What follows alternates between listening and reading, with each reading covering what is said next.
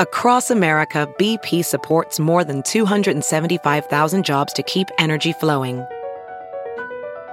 Jobs like updating turbines at one of our Indiana wind farms and producing more oil and gas with fewer operational emissions in the Gulf of Mexico.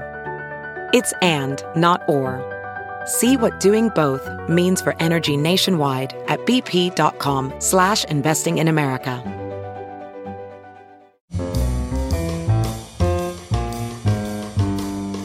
This is Merriam-Webster's Word of the Day podcast for Friday, June 5th. Brought to you by the new Merriam-Webster's Advanced Learners English Dictionary, designed for students and teachers of English as a second language. Learn more at learnersdictionary.com. The word of the day for June 5th is kibitzer, also pronounced kibitzer, and spelled K I B I T Z E R. Kibitzer is a noun that means one who looks on and often offers unwanted advice or comment. Broadly, one who offers opinions. Here's the word used in a sentence. His friend is a notorious kibitzer whose suggestions often did more harm than good.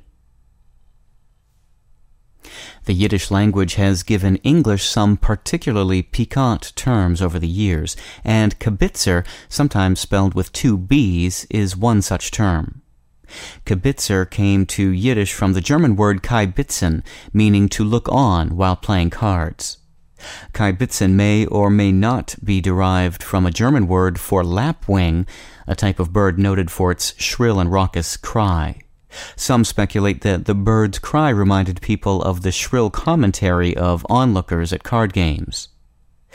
The word became more popular and widespread after a 1929 play entitled The Kibitzer came out.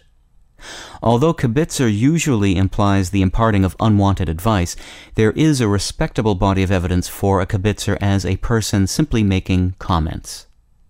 I'm Peter Sokolowski with your word of the day this Friday, June 5th. Thanks for listening. Visit the all new learnersdictionary.com, the ultimate online home for teachers and learners of English. A free online dictionary, audio pronunciations, custom study lists, and interactive exercises are available now at learnersdictionary.com.